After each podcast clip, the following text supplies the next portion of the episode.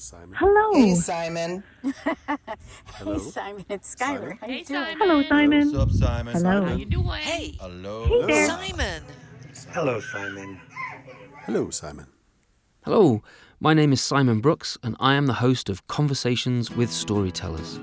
This will be the last episode of the season while I meet and chat with other amazing storytellers. Wisdom and folk tales from our elders, a meeting with professional storytellers. After the passing of some great storytellers, I decided I wanted to interview some of the elders in the community of traditional storytelling. Some will tell us their favourite stories, others share their thoughts on our profession. All of them share gems of wisdom. Welcome to the Conversations with Storytellers podcast. Milbre Burch is another dancer and theatre artist, has studied a lot, and has a remarkable and unshakable sense of humour. I first discovered Milbre's work for myself shortly after the falling of Twin Towers of 9 11 in 2001. She had made a CD to help heal called Making the Heart Whole Again. We talk on this podcast briefly about the Gullah people, those taken by force from their homes in Angola to work on the rice plantations of South Carolina way back when. She's a Grammy nominee. Wait till you hear who she was up against, if not sharing the table with. And also a scholar and an artist. So her wit is sharp. We had a great time. I hope you do too. Please enjoy this episode with Milbre Burch. Uh, Milbre, thanks very much indeed for uh, doing this interview. Um, I really, really appreciate it a lot. So, do you still live in Missouri? No. Okay. So, where do you live now? Uh, as of early August 2018, Mm-hmm. I live in Chapel Hill, North Carolina, Okay. which is where my husband and children and I lived 16 years ago before we moved to Missouri, Okay. uh, having gone there from California so that my husband could get his PhD at UNC.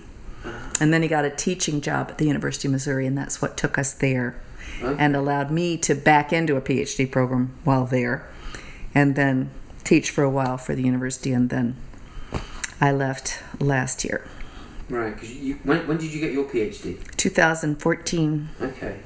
And that and you did the adjuncting professorship. I was uh, I was recruited by uh, the graduate school to teach in a program called um, Communication and American Classroom Culture for international teaching assistants, who both needed some uh, schooling in how American classrooms are run and some uh, sometimes some coaching in some of the oral proficiency uh, difficulties they were having so that they could slow down or speed up or hit another syllable or uh, pronounce a word a certain way so that Missouri undergrads could understand them when they were teaching their classes. Oh. So, And your so your PhD though is in theatre. in theater and performance studies. Right. So so was it just the fact that you had the PhD that allowed you to get the the adjunct, or was it? Well, the PhD helped because these were both masters and PhD students. So it, it, yes, it did help. But actually, I had ridden for two hours on a shuttle from Columbia to the Kansas City airport with the woman who was uh, would come to hire me, and we talked for a long time about that. And she, I asked her if she would be a conversation partner with me when I got the PhD to start talking about what I might do, and she recruited me. That's She really- thought a storyteller would be a good listener, Yes. and that's what was needed was listening closely to these students to identify the, the things that might be hard for an American undergrad to decode and understand. Yeah, that's that's really cool because I don't think people realize that storytelling is about listening as much as it is about telling a story. Yes, I agree. But I think it's the most important skill we can have as a storyteller. Mm-hmm. Or maybe even as a human being. Yes, as a human being, we can all do a listen a bit more. So, where did you grow up? Atlanta, Georgia. Okay, so the South has been your your home for a long time. Yes, the the South is my point of origin. Though my mother was born in Canada and raised in Los Angeles, and my dad was born in Alabama and raised in Oakland, California, Oh, and met in Washington D.C. during World War II, and then married and after the war came and set up housekeeping in Atlanta. So my roots were sort of a jumbled roots, like so many of us. Right, right, right. So, um, what was it like growing up for you? You- Do you have siblings? I do. I was the youngest of three children and the only girl. Uh, I idolized my brothers and was probably a complete pain in the butt to them. Um, it was, uh, how was it growing up? Uh, You don't know what you don't know. Right. And uh, what I knew that we was that we lived on a dead end street, and it was a time in post-war America when, uh, in the summer, you left after breakfast and weren't expected back till lunchtime, and then left after lunch and weren't expected back till supper. My mother had a Bermuda bell that, for a time, was in her car. It went ding dong, and it carried for the entire street. And if you heard that and were a Burch child, you knew that it was your mother saying, "Okay, come check in. Let me know you're still breathing." That's funny. And uh, it was a cul-de-sac. It still is a cul-de-sac, but we called it a dead-end street in my day. And uh, originally there was a baseball field on it, so that was a gathering place for buzz cut boys in summer. And then that piece of property got bought and a house was built on it, so that building site became a gathering place for all children who wanted to explore the mysteries of construction. And It's uh, like a giant fort when a house is being built. right, it is lots of danger, Yes. kind of wonderful. We had one Um, of those down at the end of our road growing up as well. And the street had been developed from property that belonged t- to the house at the beginning of the street that had a few outbuildings in it. And there were woods behind that house all the way down the street on one side through my yard. So we looked across to the woods when I was growing up. Mm-hmm. And then the woods continued, though there were houses on the other side. The woods were just set back into the backyard now there is a MARTA Rapid Transit Center, you know, station that goes through those backwoods, and eventually developers did come and take down the woods and build houses across from my mother's house. And I was back visiting at one point when there were some of those felled trees lying on a big tractor trailer truck, and I got to put my hand on them and say thank you for being the forest of my imagination as a child. Oh, that's cool. That's very cool. I think forests are, I don't know, for me anyway, forests are really very magical places, especially when you're a kid. And again, danger. Yeah, uh, it's true. It's true. So, um, were the storytellers in your family? You know, other than your brothers going, he did it, I didn't. Well, um, uh, what I am fond of saying is that my grandfather, my father, and my brothers all became salesmen. So the glib tongue was pretty serious uh, affect in that side of my family. My grandmother placed fairy tale books in my hands starting about year, four. And uh, we were a great family of readers. So uh, I just never got over the fairy tales. I don't think I was as aware of family stories. I actually have a performance called In the Family Way Generations of Stories that I wrote in the wake of my father's passing in 1990. That is its own kind of sermon on storytelling. And uh, talked about not realizing my dad was a storyteller because the family story is familiar enough. It's like the air around you. You're not aware you're breathing it in. But within five minutes of meeting my father, the man who would become my husband said, You never told me he was a storyteller. So I thought, Oh, yeah. There are certain stories you hear repeatedly, some of which end up having sort of secret seeds in them that if you don't ask what more, you never find out what's really bl- blooming in that tale. And a lot of stories I didn't hear because he was um, a man of his generation, and uh, there were certain kinds of things he didn't talk about with his daughter around. Oh, okay. Alright. Did you did you get the opportunity to get some of those seeds out and plant them? I did. He he uh, he loved stories about wild animals, encounters with wild animals, and um, people who talk funny stories. So you know, we heard about people in the army who talked funny, and we heard about his encounter. Actually, I'm not sure I heard this story until his funeral when one of my brothers told it. Um, my dad was involved in the building of the Blue Ridge Parkway because he was in uh, associated with construction equipment. That's what, what his business was. Okay. And uh, according to the tale, one night, um, you know, these young men who were on this job far from home have nothing to do, so they thought they'd go catch a bear. So they they bought this big pot of honey and they went up on the unfinished parkway and they took the honey and kind of poured it on the ground into the trunk. Left the trunk open and sat in the car. I'm think, thinking probably drinking, feeling like the car will go down if a bear gets in the back. And sure enough, after some time, the car went down. And the plan was to run around and slam the trunk and they'd have a bear. Right. But the bear didn't appreciate being shut in the trunk, so it came through the back seat into the cab of the car. And of course, then they all fled. And as far as I know, no one died in this encounter, but that was a tale that he had told my brothers that I heard after his death. Um, but the one we grew up hearing was that he had, uh, he was at Fort Benning, Georgia, in, in Columbus, and um, not far from the Chattahoochee River, which runs along the Georgia Alabama line.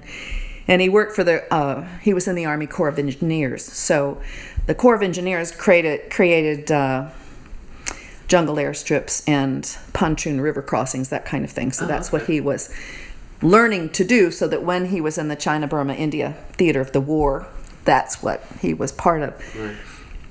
But he talked about being in a in two boats on the Chattahoochee River with his little redheaded captain from Tidewater, Virginia, named Johnny Monger, and he laughed over Monger's Tidewater accent.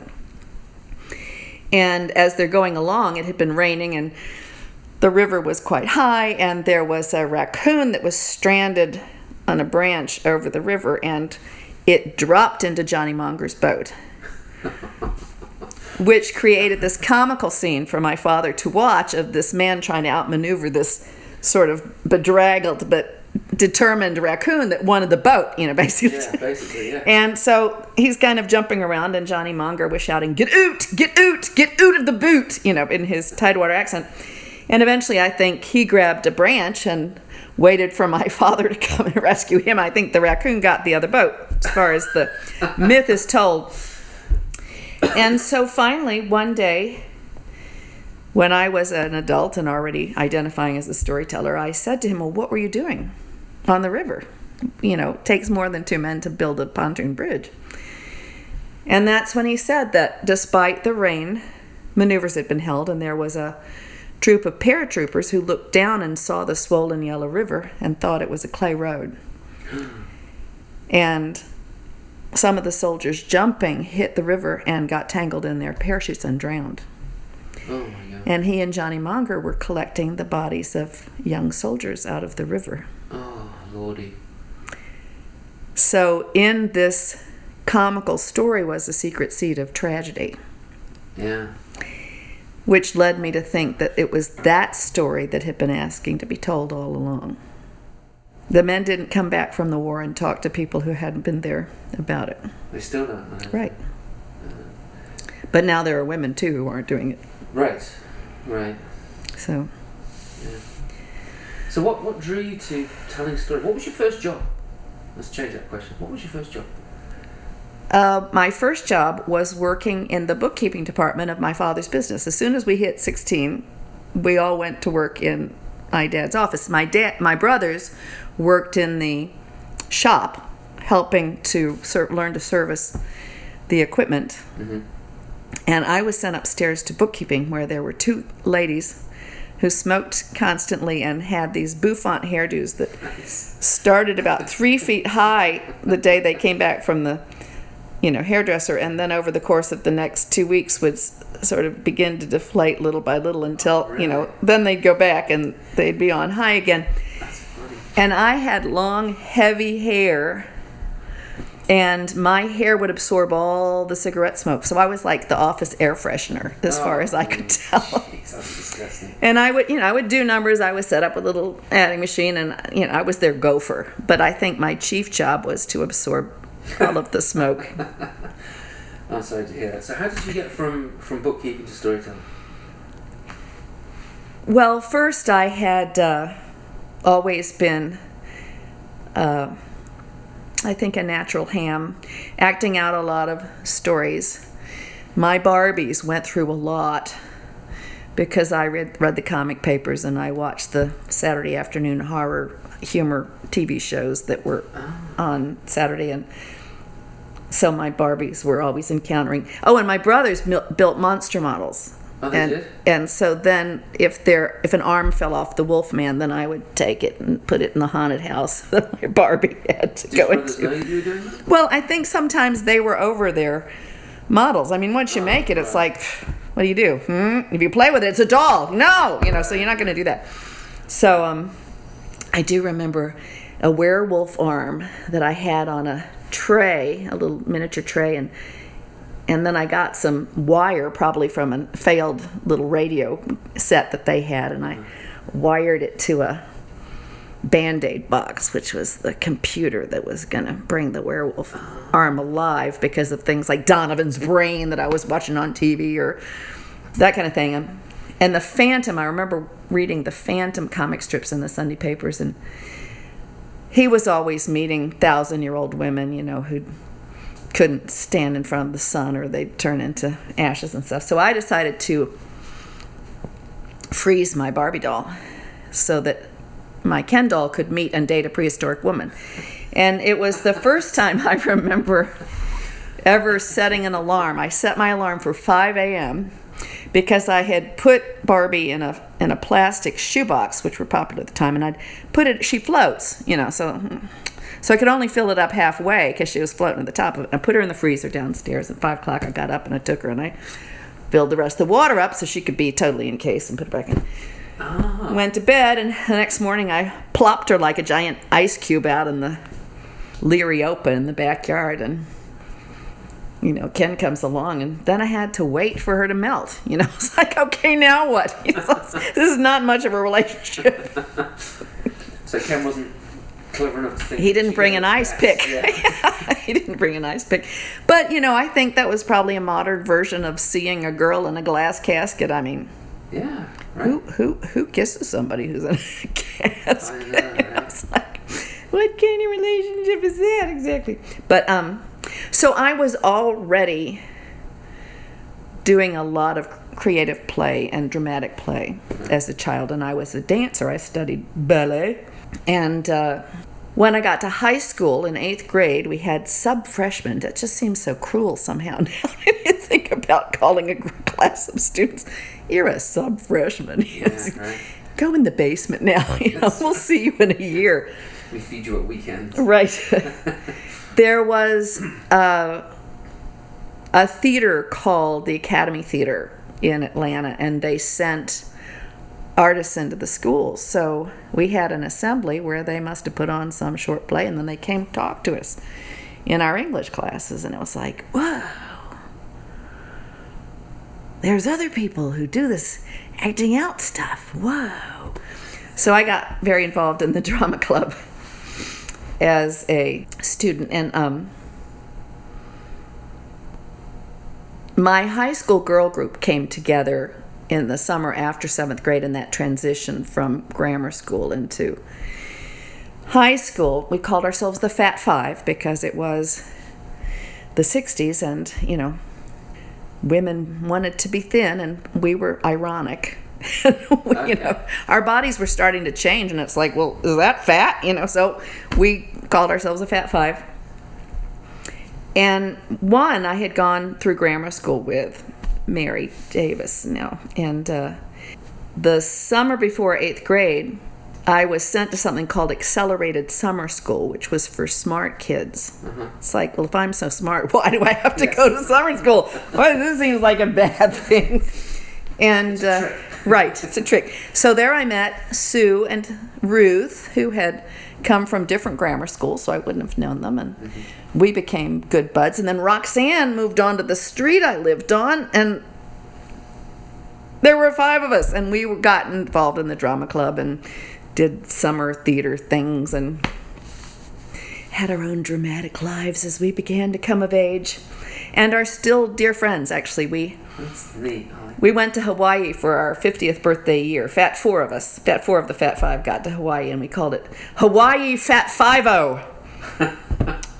uh, so we we try and we're due for another gathering. We haven't gotten together since our 60th, so we we've kind of let 65 sort of skim on past, but we, we figure we'll we'll hit it soon we'll hit another gathering soon. So now we're in Los Angeles, Santa Fe, Atlanta, Beaufort, and me. Now I'm in Beaufort, South Carolina, and me. I'm in North Carolina. So, so that what you know, we we encouraged each other. We were very involved in that. So I was used to being on stage and identifying as a creative, I guess, and writing. I wrote as a young person and because you've written plays, so were you writing plays then? I was. I wrote a screenplay for Kurt Russell. You did not. I did when Did he I was about it? 14 years old. No, I don't think he. Ever, I don't think it ever got to his agent. But he was in several Disney movies, and I was at, utterly smitten. So one of the first things I wrote was a screenplay. I actually don't remember what it was about, and it hasn't surfaced. Some of that material has surfaced. I also did a lot of cartooning.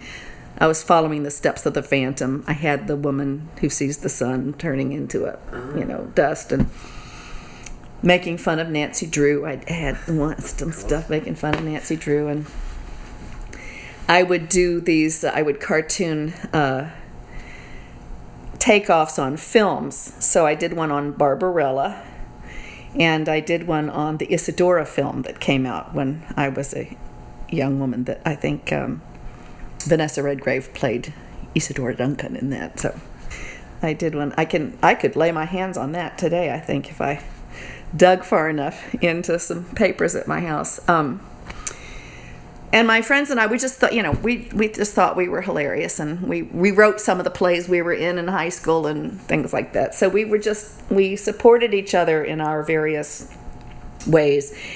And in college, I discovered modern dance and mime.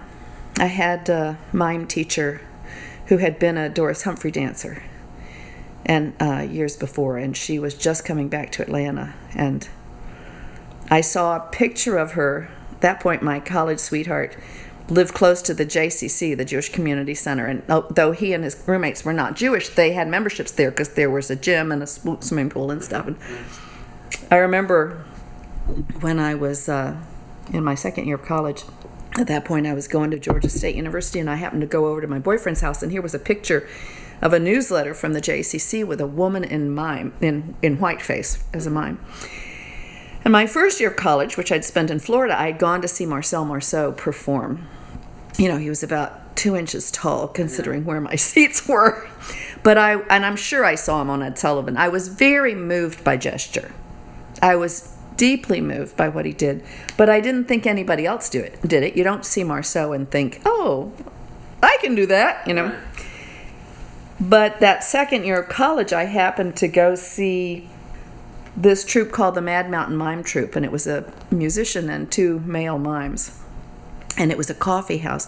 And they were as close to me as you are sitting, you know, four feet away. And it's like, oh, people do this. And so I remember going back to the venue when they were going to perform again to ask if they would teach me. And they said no. And then, you know, that was the end of that. But then this newsletter appeared uh, with a woman and I clutched it to my bosom and went to my modern dance class at Georgia State University and showed it to my dance teacher. She said, Oh, I know her. My dance teacher said, I, I know her. She's really nice. You should call her. Go in my office right now and call her. Oh wow. So I called her and said, I want to study mime. She said, Well, if I had five students, I'd teach a class. So me and four of my friends called her up in about a week and began to study with her. And by the time I had finished college, she had started a mime and dance troupe that I performed for and choreographed for and one of my biggest piece before I left the troupe was the Minotaur, uh, based on the Theseus and the Minotaur legend, except that in my piece, the Minotaur was female. So Theseus gets in there and discovers this female at the heart of the labyrinth. So, you know, my feminist tendencies, my, as, as Bill Harley would say, my feminist underwear was showing from an early age. Um, so, I am actually answering your question. It just takes a while to get there. So, uh, in college, I had, I would have been a natural English major. But I knew that I would have literature all my life. Right.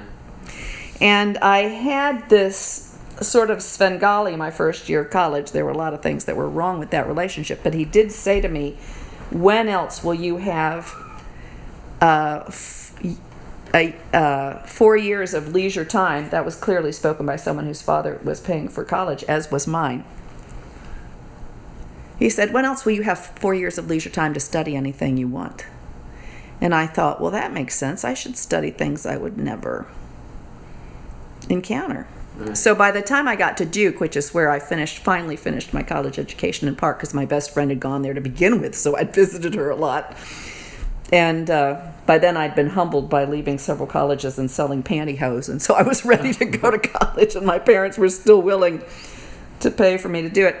Um, I encountered this professor who was teaching what I was really interested in wa- was film and performance. So I was dancing there, and he was teaching. His name his name is David Paletz, and he was teaching um, politics in the media, and it was a, a media literacy really a lot about how do you read what you're seeing and what are the questions you should ask about what you're seeing, and I just fell in love with that topic and with him pretty much and I had a terrible crush on him. He was very he was very kind and appropriate.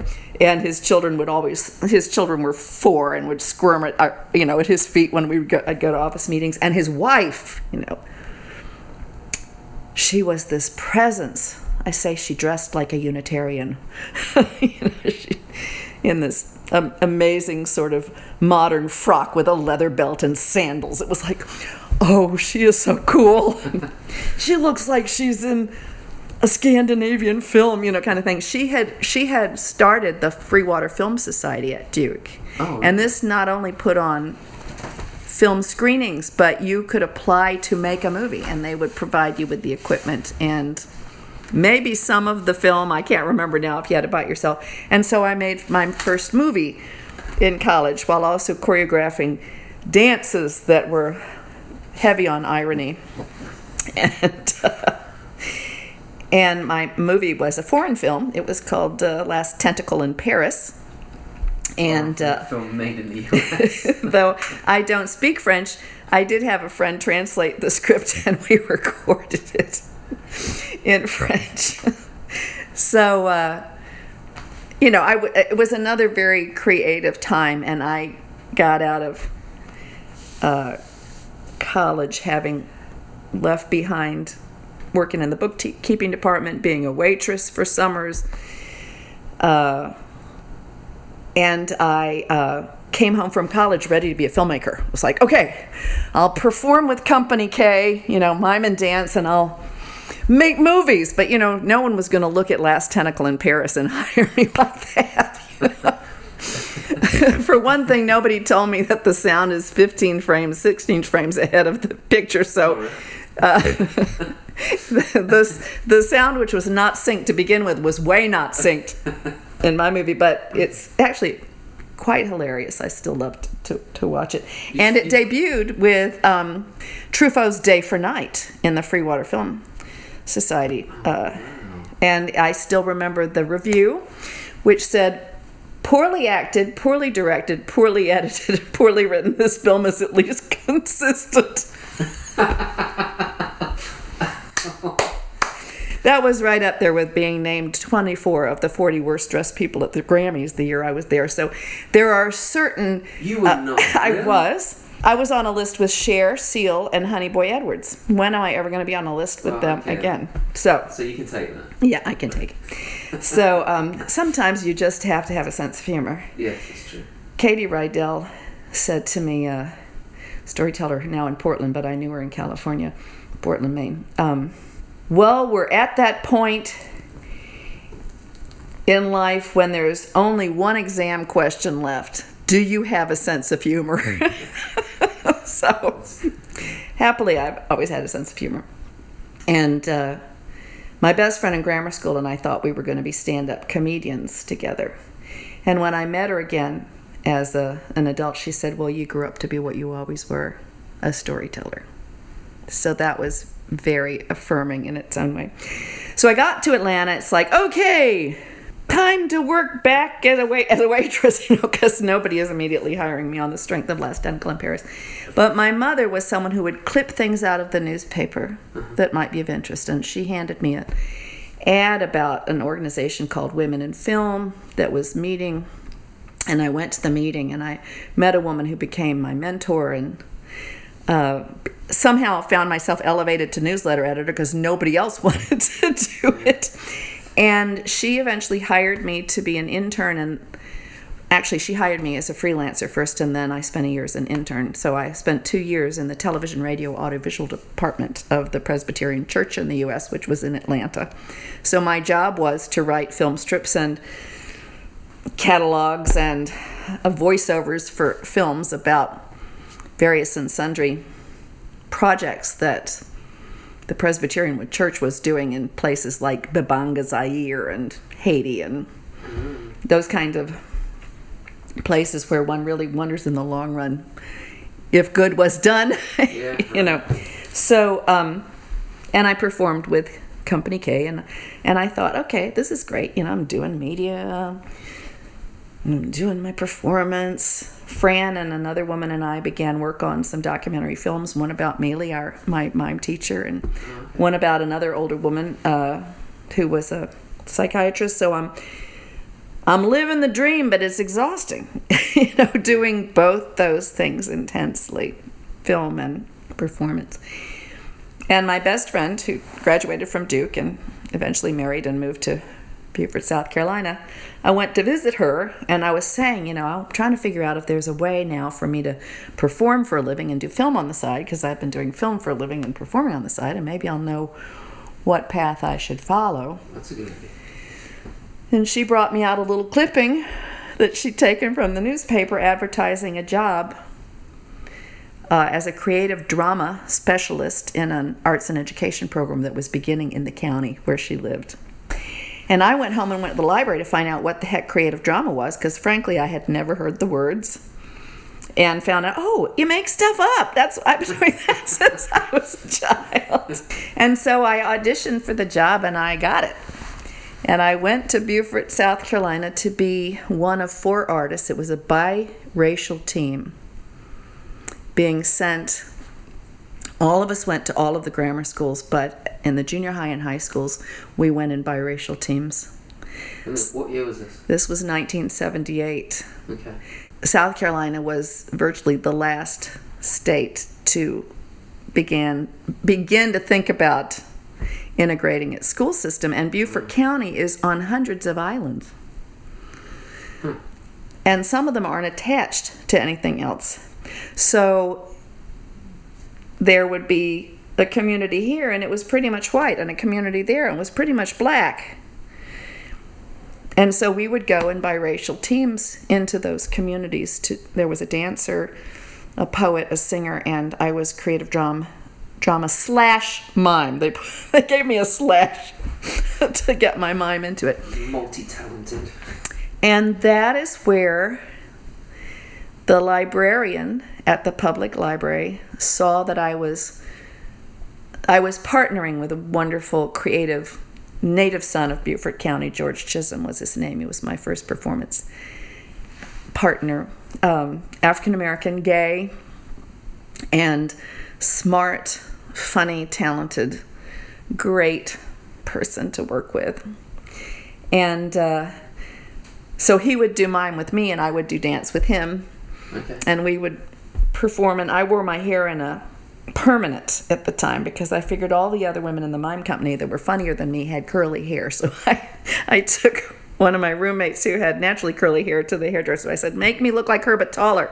So I was wearing my hair curly, and with my olive skin, there were kids at the junior high on the Lady's Island school who would debate whether I was black or white, which I took as a, a great compliment because both of the kids wanted to claim me. That's nice. And as a child of the segregated South, mm-hmm. it was a redemptive opportunity to work in a biracial team and to go into schools where there were kids of color who were still being kept essentially on the other side of the bridge.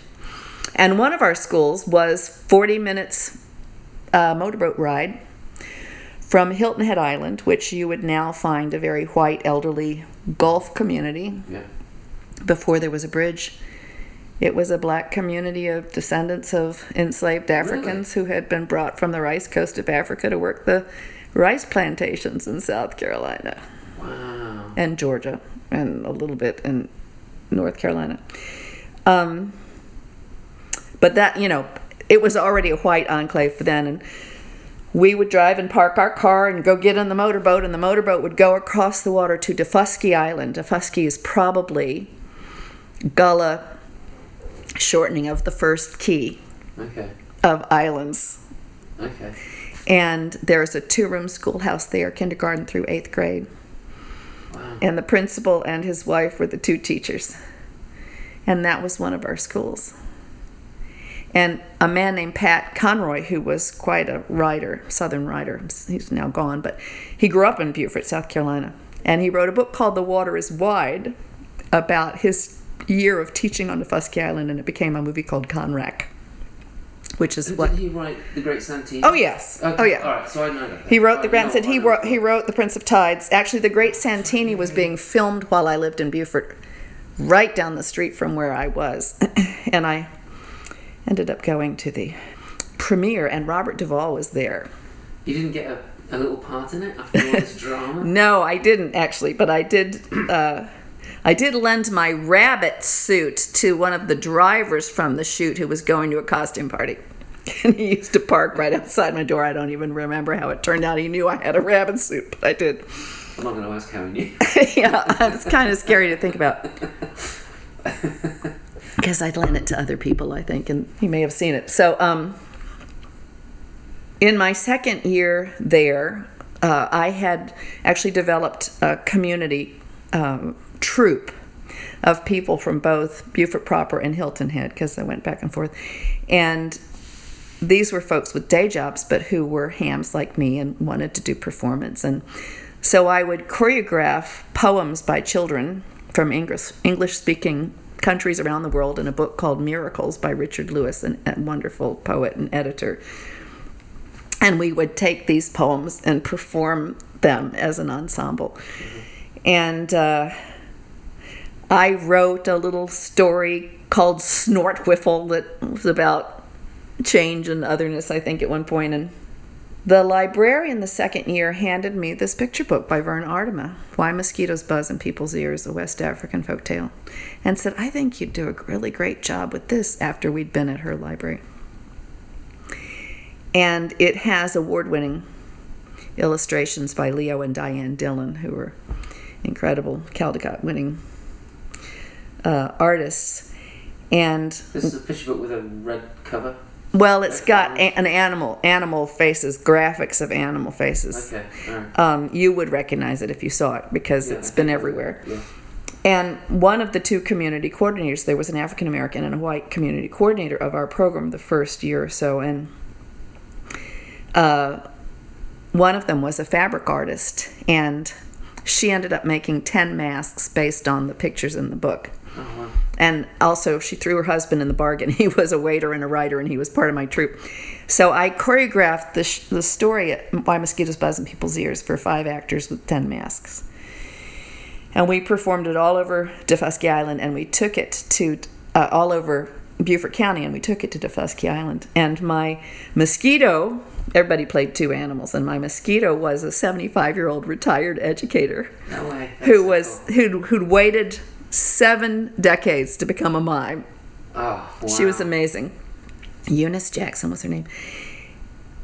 And so we recorded the story and moved silently on stage to perform it. And at the end of my two years there, uh, one of the remarkable things about that residency was that there were two weeks set aside each school year for you to go work on professional development. You were paid to get better at what you did. And I came to South Paris, Maine to study at the Celebration Barn with Tony Montanaro. And within seconds knew that I had been commuting back to Atlanta to work on the films. Within five minutes of being in Tony's class, I knew I was a performer and that I needed to say to my filmmaking buddies, This is yours. You can, you have my permission to take the work we've been doing and do it without me. Wow. And I ended up meeting someone who lived from Providence, in Providence. And I fell in love. And at the end of my second year in South Carolina, I packed up my little car and moved to Providence to be part of a vaudeville company, a new vaudeville company, threesome, always a dangerous, Yes. you know, they're so unstable, Yes. those things. Yeah. But um, none of the people from my troupe quit their day jobs and left their families to come with me to Rhode Island. So I had this story, Why Mosquitoes Buzz in People's Ears, and And that was it. the two guys I worked with were not going to put on a leotard and tights. you know? So I put the choreography on my body and I started speaking the story. Okay. And I called it mime storytelling. And that when I said the word storytelling, boom, the world uh, opened wide. I met Bill Harley, Len Cabral, Mark Levitt, Jay O'Callahan, Doug Lipman, The whole Susan Klein. East Coast gang. And I thought, oh my God, this crossroads of language and gesture is where I want to live. And I never looked back. That's really cool. Well, I will say what I said. I told why mosquitoes buzz today in the children's sermon. You said that earlier when we first And- got together. Yeah. And I used as the sermonizing part of my sermon before I told another story from a piece I'm working on now called Stories at the Border, a sanctuary. Uh, at the border, a sanctuary of stories. So I'm starting to collect Central American stories to use in the same way that I'm doing this afternoon with Tales from Beyond the Ban, or the same way I did with Changing Skins, folk tales about gender identity and humanity. So trying to use oral tradition stories to remind my listeners who look like me that there are people who don't look like us who have these remarkable stories and experiences that are being demonized in sound bites Yeah. and that we need to think more creatively and expansively about our shared humanity. So, when that librarian handed me that book, she did not say to me, Milbre, a great many of your students are descended from West Africa. Nor did I at that time allow myself to go to that place of understanding Mm-hmm. about who the Gullah people were in Georgia. It's Geechee, Gullah Geechee culture. Of people who were specifically stolen from the rice coast of Africa because they would know how to make rice plantations. Because the rice plantations were failing here. Mm-hmm. It was it was a job that they didn't know how to do. Right. That the, the people whose bright idea it was, and it was horrendous hard labor. Yes. So nobody wanted to do it either. And then, of course, because it was also serious mosquito ground, the white people would get out of Dodge and go back to Atlanta or go inland or wherever it was to escape malaria. There weren't screens on the windows till the early 20th century. Really? Wow.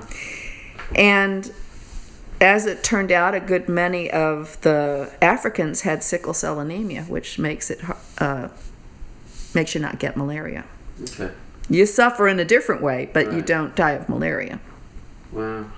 And so many of these populations of folks who came as skilled planters as well as any other thing, but that didn't matter, you know, Right, right. Um, were in some ways left alone and contained in these places, and so their culture, there was a cultural exchange that survived. Right, it never went away. Right. wasn't diluted down at all. And uh, so it was lucky happenstance that this woman handed me this book and that I was bold enough to go outside the European fairy tales that I had grown up with Right.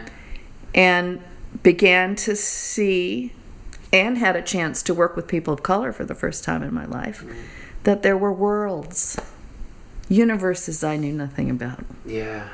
And stories are the ones that told me that Right. and finding stories from the places that my students were from became part of my life from the word go. Yeah. And when I got to Rhode Island, I had opportunities to tell stories to immigrant kids. And I asked, well, where are the kids from? So I can bring stories that they might recognize. Well, and that just became what I did.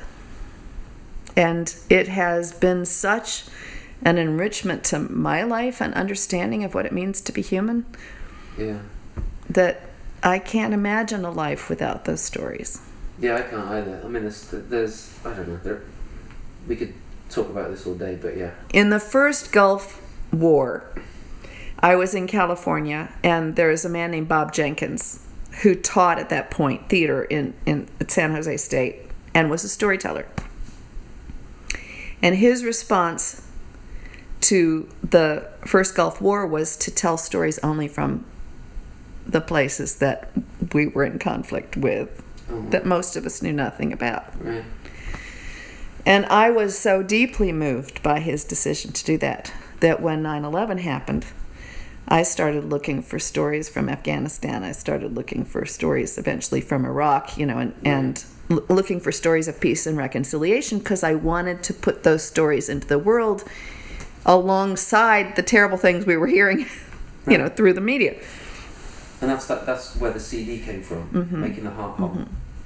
Yes, and Bill Ferris, who is has just retired from UNC's folklorist, just got a lifetime achievement award in the last couple of years from the American Folklore Society.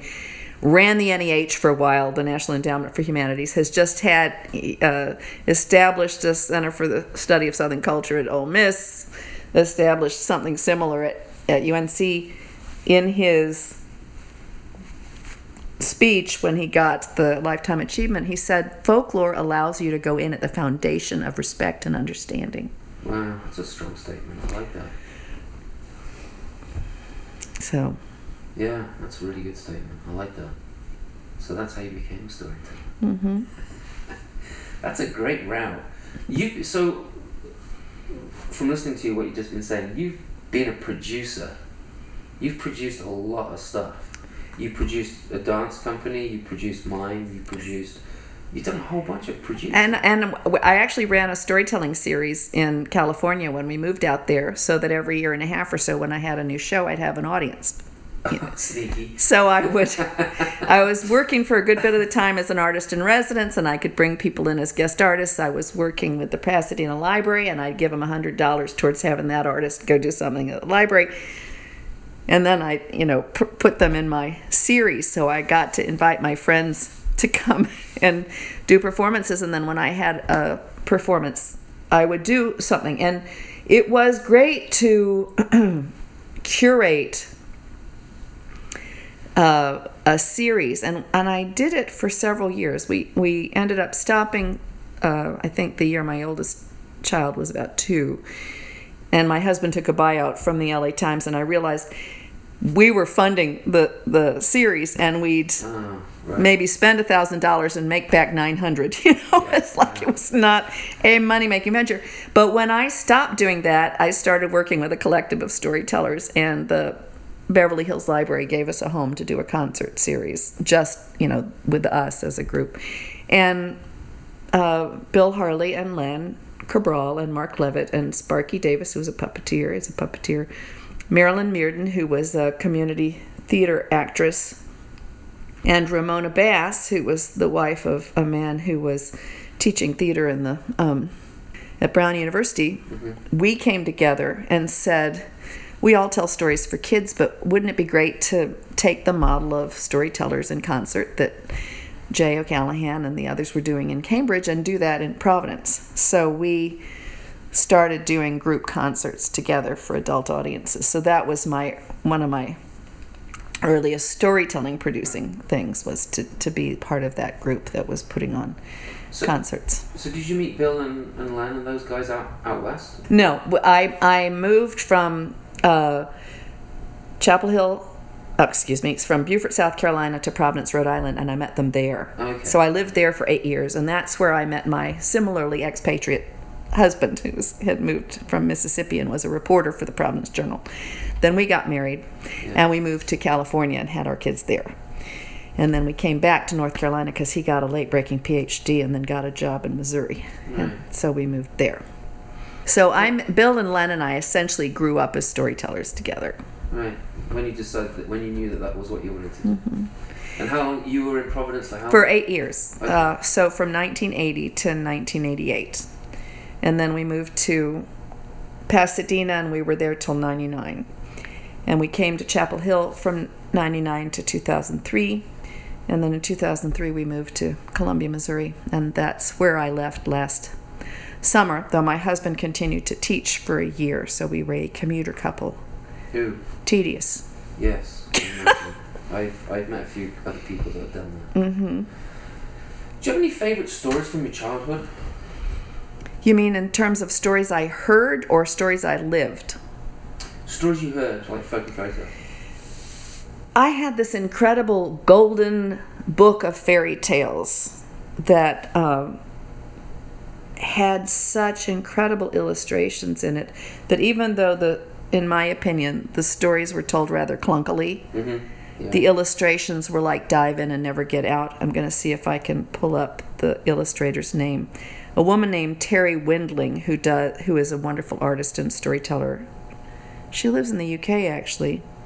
Good friend of Jane Yolen's. yeah. She's done a lot of folk and fantasy stuff. Yes, She's she a- has. She's a really good writer. And I read an essay of hers online where she talked about the same picture book and the same artist who just blew our minds. Oh. So I'm a storyteller in part because of these uh, uh, illustrations in this book, and she's an artist for that reason too. We might have that book at home. There was actually a second one which I never knew I got for my kids Golden Book of Fairy Tales. Okay, let's see. Uh, Adrienne Segur, S E G U R. Just amazing stories, uh, uh, images, Images. Mo- more, and and they were Hans Christian Andersen stories. They were Hansel and Gretel. There was one Urashima and the turtle. There was one sort of inexplicable Japanese story in the middle of it all.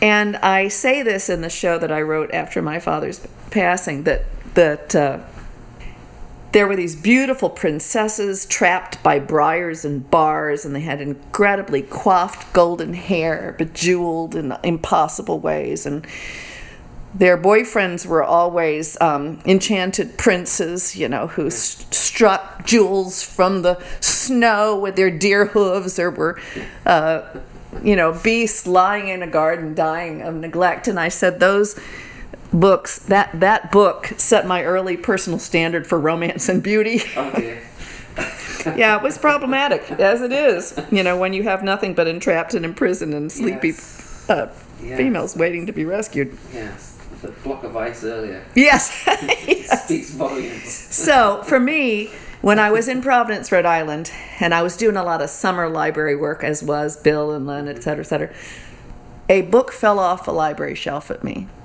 I was walking by, and the book threw itself at me. And you know, when you're a storyteller, and a book comes at you Yeah. like that, Pick up. I picked it up. It was Jane Yolen's picture book, Sleeping Ugly, which is taking the Sleeping Beauty story and turning it on Jane's ear. Yes. And I thought, I have been looking for this story my whole life. Wow. And I started telling it. This would have been 1984. And so, four years into being in New England. And uh, that year at Christmas, my parents gave me a copy of the book. Nice. And that spring, Jane was at Sharing the Fire, the New England Storytelling Conference. Right. So I went up to her and I said, Miss Yolen, I'm a worm. You- Will you, will you please sign my book? I've been telling you stories. Is it okay? You know. And she said, I mean, she probably said what she says online, just don't change my endings. And she and I were in a swap group later that weekend. And she mm. said, she leaned over and said, Why don't you tell my story? I said, Okay. That must have been a bit intimidating. It was. It was. And I noticed that it was on a stage somewhere at Lesley College, I guess, and there was a grand piano pushed sort of towards the back of the curtain. And I noticed that she got up and sort of went around to the far side of the grand piano like she could slip into the wings and disappear if I was just terrible. And she loved it. nice. And that started our friendship and mentorship. And uh, she has, you know, I've recorded numerous recordings with her stories on it. whole CD of hers. Uh, I have two whole CDs of hers, and then I have one that's half her and half me, and then I have at least two others that have, uh, you know, at least one story of her. And I just I saw her on this journey. It's been been a few years since I had seen her last, and part of this whole tour is to see beloved friends, particularly ones who just turned 80, as Jane has done. I didn't know that. And she has also encouraged me enormously in my writing and published some of my work and sent some of my work to other people who published it.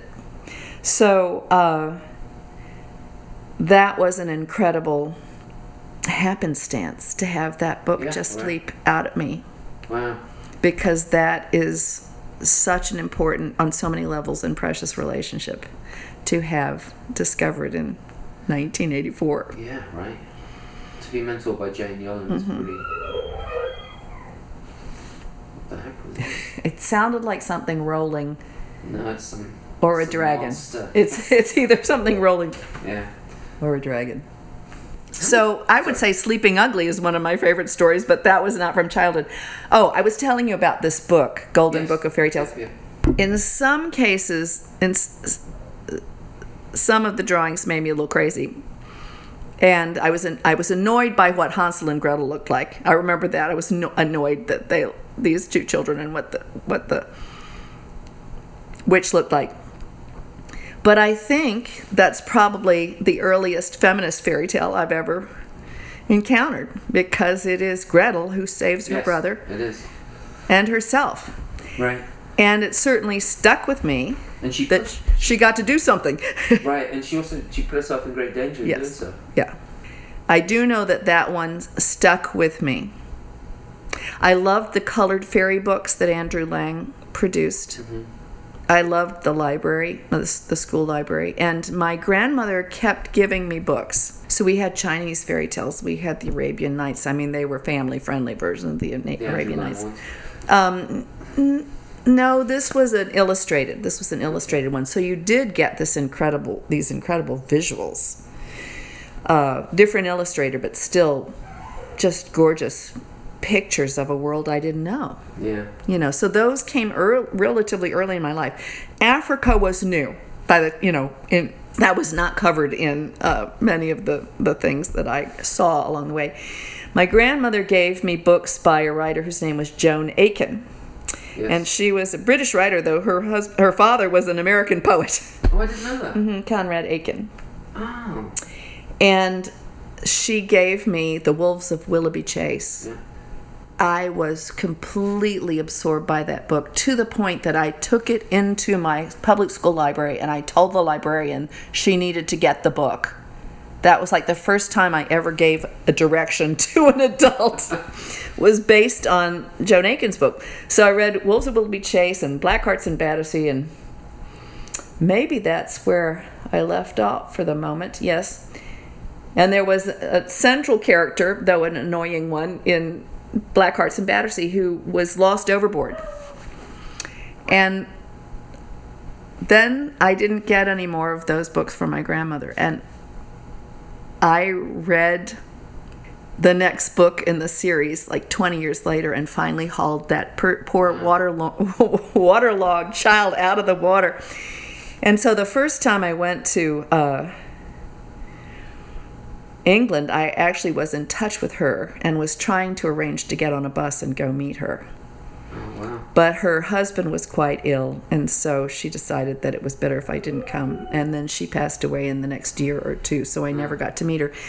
Uh, I did contact her to see if I could tell. So I rediscovered her. You know, it's like, oh my God, I so loved her books. And I would go to the library and I'd get her collections, her strange collections of original, you know, fairy tale and fantasy books. And there was one called She Was Afraid of Upstairs that just moved me so deeply. And I told it once and discovered that I knew so little about it that I really needed to not tell it again for a while. But I had reached out to her to see if I could record it at some point.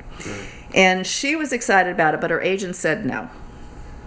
And she she, she wrote back to me and said, "Well, there's no use having a dog if you're going to do your own barking. So if my agent says no, then you know, let's not do this for now." And I would love to return to that story because the premise is this little girl was always terrified to go upstairs and she lived in a little two-story house with her parents but going up to get a hairbrush for her mother was almost you know put her into apoplexy. And then the government decides to tear down those houses and sends them to a council block you know. And she faints dead away in a you know going up in an elevator. It's like this child is really in danger. And um, so there's this moment when they're traveling with her and she is has a fever and they realize they can't go any further with this child who has i think it's as a result of having been taken in the elevator when they went to try out the council block you know. And they stop at this little farm and they knock at the door and old man comes out and they realize the bottom part of the house is the barn. And the, his living part is upstairs but she's unconscious you know pretty much mm. or delirious and they take her up and settle her and the man comes to her bedside and says there's no reason to be afraid. You're going to just open a door and step to the other side. It'll be like going in another room. And she dies peacefully upstairs. Wow. and I was so moved by that portrayal of being truthful with a child, Yeah. but also not uh, also finding language to talk about death. Yeah. In a way that child can understand. Yes, and or that any of us could understand. And um, when I was 23 years old, my sweetheart died of cancer. He was 25, and for me, that was a um, pretty serious formative moment to have the painful privilege of being at his deathbed. And so it has been important to me to find stories like that one, or Mr. Death and the Red-Headed Woman, or Nadia the Willful, which all deal with um, not demonizing death Right. And finding ways to, if you're the survivor, talk about the loved one. Um, Do you, like, do you like Duncan Williamson's story, Death in the Nut? I don't think I know it. Um, it's a Jack story. Uh huh. Um, Jack's mother is ill. Where he, he where somehow the devil or death gets hung up in a sack or something and has Yes. to be let out. Yeah, he gets put in a nut. Okay, I did. I don't know that one. And then he throws it out into the ocean. Mm-hmm. And he goes back home and his mother's fine. And she doesn't understand why she's fine, but she sends him to the market to get some. Well, I think they go and get some chickens. And let's kill a chicken or get some eggs and make an omelette. The eggs don't break. The chicken can't be killed. Right. Goes to the market. Nothing's dying. And she realizes that something's amiss and she asks Jack what happened. And he says, Well, I met death and I tussled with him and he got smaller and smaller. Put him in that and threw him out to sea. And so she says, You've got to find him because without death there is no life, without life there is no death. And so off he goes and he finds the nut and death comes out and he sharpens, Jack sharpens his scythe and uh, apologizes and death says, You learned an invaluable lesson and I'll give your mother a few more years. Ooh, I need to see that story. No, I don't know that story. It's good. I'll, I'll, I'll, I'll send it to you. Lovely. It's a good one. It's a keeper. It is a keeper.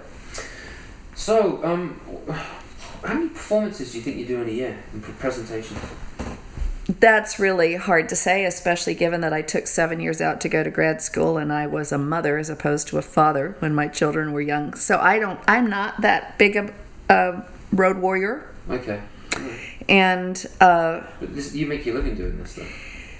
such as I have a living at this point, yes. I mean, I was teaching at the University of Missouri for four years after I got my PhD, and I was a grad instructor for part of that. So it both limited my ability to go on the road and put my mm. focus in other places.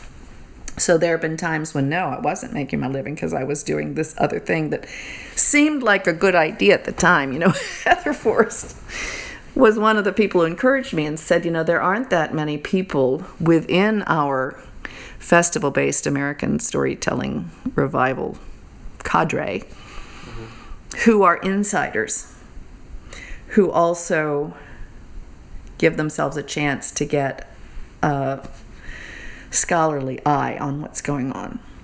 Huh. So she was encouraging me when I began to think, oh, maybe I.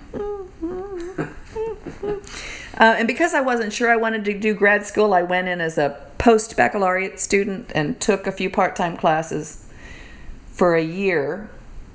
And so by the time I entered the master's program, I had a year of the of it already done. So and then I went on into the PhD program, and it was useful to spend time thinking, looking at ways to think deeply about what I've been doing. Right. Uh, and my professors really got who I was. They knew I was a storyteller and a solo performer. But they suspected I could use those skills in ways that I might not do unless they told me I should. Did you? and I did. So my um, the chair of the department, of course, they loved the fact that I was nominated for a Grammy while I was their grad student. Uh-huh. That didn't hurt. And so the chair of the department invited me, commissioned me, you might say, though there was no money exchanged, to write an ensemble driven play based on Making the Heart Whole Again Stories from a Wounded World, beginning with the stories that were on that. And so my master's project was the first half of that piece, so that other storytellers were embodying the tales. And then, when after the master's degree, before I started officially with the PhD, or maybe it was a summer course, I wrote the second half and they produced it. Wow.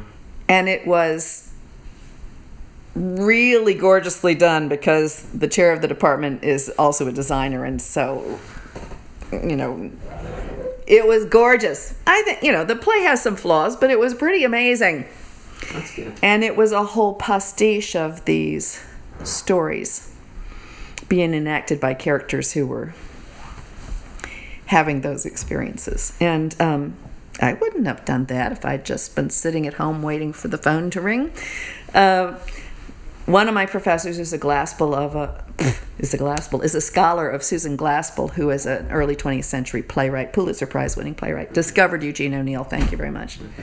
So this uh, professor of mine introduced me to the work of this early 20th century playwright who was a contemporary of my grandmother, and like my grandmother, went to college when women were not going to college. And as it happened, uh, she became this playwright to be. She wasn't a playwright yet. Became a reporter for the Des Moines Daily News and covered the State House in 1900 Wow. and a murder trial. And when the woman was convicted of murdering her, everybody knew he was abusive husband. Mm-hmm. Glaspell stopped newspapering and went to Chicago briefly to grad school and started writing novels, plays, and short stories. And the second play she wrote is called Trifles, 1916 one act play that is anthologized and performed to this day. And because she was this kind of smart, mm-hmm. she knew more people would see a short story in print than see a play produced. So she rewrote it as a short story and published it as a jury of her peers in 1917, three years before women got the vote. So there were no jury Yeah. with women on them. Wow. And uh, having introduced me to this wonderful work, and Glaspell as a playwright had this theatrical convention of having an absent character. And in the case of Trifles, the absent character is the farm wife accused of the murder. So you never see her. You just hear about her and the murder of the husband. And so, uh, one of the classes I took, I wrote a big notebook in case anybody was putting on the play. It would be a dramaturgical, what's called a protocol, so that people living in the 21st century would know something about the world of that play, which is set in the early 20th century. And my professor said, "Now go write the a monologue in the voice of this woman we never see."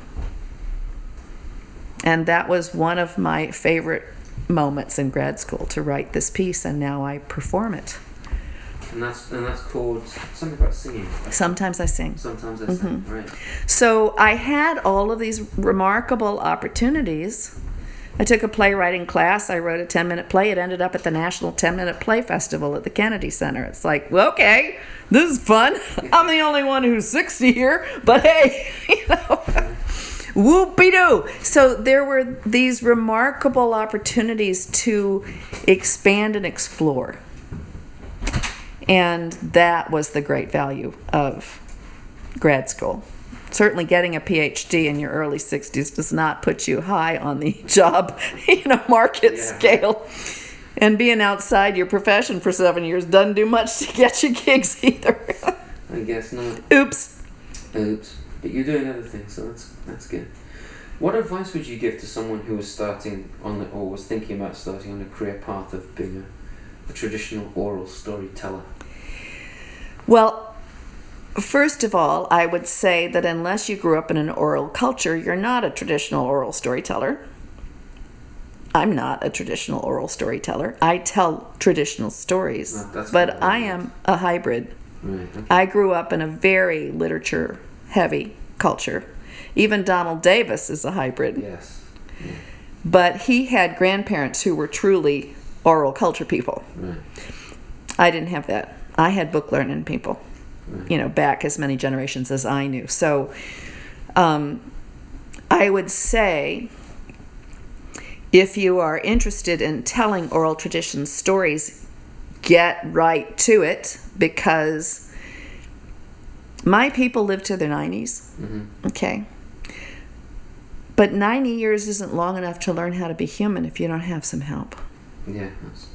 So, for me, the treasure of these stories is that they take you beyond the limitation of your understanding, your lived experience, your ways of knowing, and invite you into all the kaleidoscopic ways there are to be human beings. And that many of the stories come from people who actually know how to live interdependently with the world. right. And there is nothing about growing up an American child that tells me how to live interdependently in this world. So I count on the oral traditions stories and the and the oral storytellers hmm. and the still oral cultures to say, slow down. Yeah. You see that bee? If you don't take care of that bee, you're not going to eat. Yeah. Let's talk about why that is.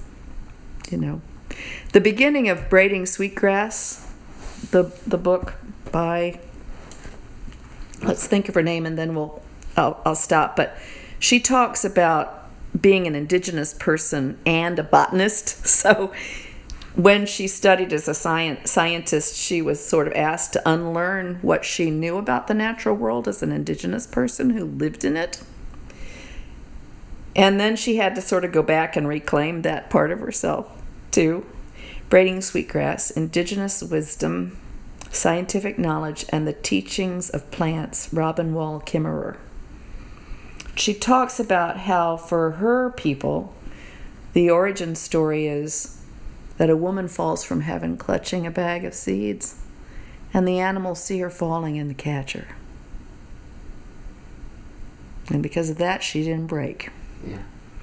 And she thanks them by planting the seeds and sharing what's in the sack. Now, when you have an origin story that sounds like that, and it has to butt up against some newcomers whose origin story is we got chased out of the garden, but we were told we were in charge. Yeah. You have America Yeah. today, in which we must grasp at every tiny bit of wisdom that may save us in our hurry to finish our time on the planet. She gonna shrug us off. She's gonna start again. She says, "I got roaches waiting to take your apartment. You know, I got people waiting to take the spot you messing up. we'll, we'll get on without you. Just get go on. Just get along. you go along." Yeah. If if there was a storyteller that you could swap stories with and and and glean information from, who would that be? Hmm. Do you think? Well, I would have loved to have had that conversation with Joan Aiken. Um, it would have been wonderful to be one of the people smart enough to go meet Duncan Williamson. Yes. I wasn't. Um, I've been trying to find out where Maggie Purse is. Does anybody know if Maggie, Maggie Kurt Purse is still with us? Um, I love sitting next to Dovie Thomason. yes. She's a gem.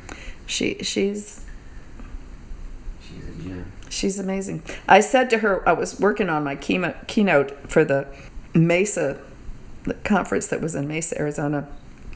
And I said, America doesn't do grief. And she looked at me and she said, Some Americans do nothing but grief. And I said, Okay, I gotta, I gotta readjust that statement. I say the dominant culture doesn't do grief. And so we'd rather fight a war for 15, 16, 17 years than admit that our hearts were broken and that there might be something we might need to look at about ourselves. so, um, who's who's gone? I, I would love to sit down and talk to the Egyptian storyteller who told last year at the festival. Oh yes, she was incredible. Yes, I actually got to talk to her afterwards. We were we hung out a little bit. nice. There was four of us, and yes, she was very on the money. Yes. Very. Yeah. On the money. I loved spending time in the UK, getting to hear story and all its different. I got to go to the Crick Crack Club. I got to go to Beyond the Borders. I got to tell at Festival at the Edge. I, you know, I got to go see Liz Weir and the Antrim Coast. I got to meet some people in Dublin. It was like, boy, this is a great education. Yeah. And they're telling the stories I care about. Yeah. I, it's. I, I want to get back over and do a tour of storytelling there and meet a lot of storytellers. Yeah. Why don't we get people together and we lead the tour and make it happen for ourselves and others? We could do that. I'll, I'll be up for that. Well, Milbre, I want to thank you very much indeed for spending all this time chatting with me, telling about your, your life and your experience as a storyteller, and all the other things that you've done and, and, and experienced. I'd also like to thank Andy Davis, Yes. who has given us this opportunity to, to get together and, and do this um, And let us chase him out of his own house. this interview. Yeah, we did. We chased him out of his own house. The World Thank you. Fellowship Centre here in Albany, New Hampshire. So there you have it, a short time with Milbre Burch, the kind crone as she calls herself. I have to give another shout out to Andrea Walsh and Andy Davis for allowing me to gate crash with Milbre at the World Fellowship Centre in Albany, New Hampshire. Very gracious of them. Milbre was a trooper, as she came from one performance to do this and then left to do another, and she was not in tip top health. So massive thanks to Milbre. You can find her stuff on her website, aptly named kindcrone.com. That's K I N D C R O N E dot com. She is one of the kindest and wisest and one of the funniest women I have met. I hope you, my listeners, enjoyed the conversation as much as I did and learned as much about the art and the ways to look at it as I did. Creating this show is very much a labour of love. To help keep this podcast going and to help create more, please consider making a donation. You can do this either through my website, simonbrooksstoryteller.com, or my Patreon page, www.patreon.com forward slash Simon Brooks. A couple of dollars a month, a single donation, if you like a particular episode, will all help me reach out further and create more of these conversations.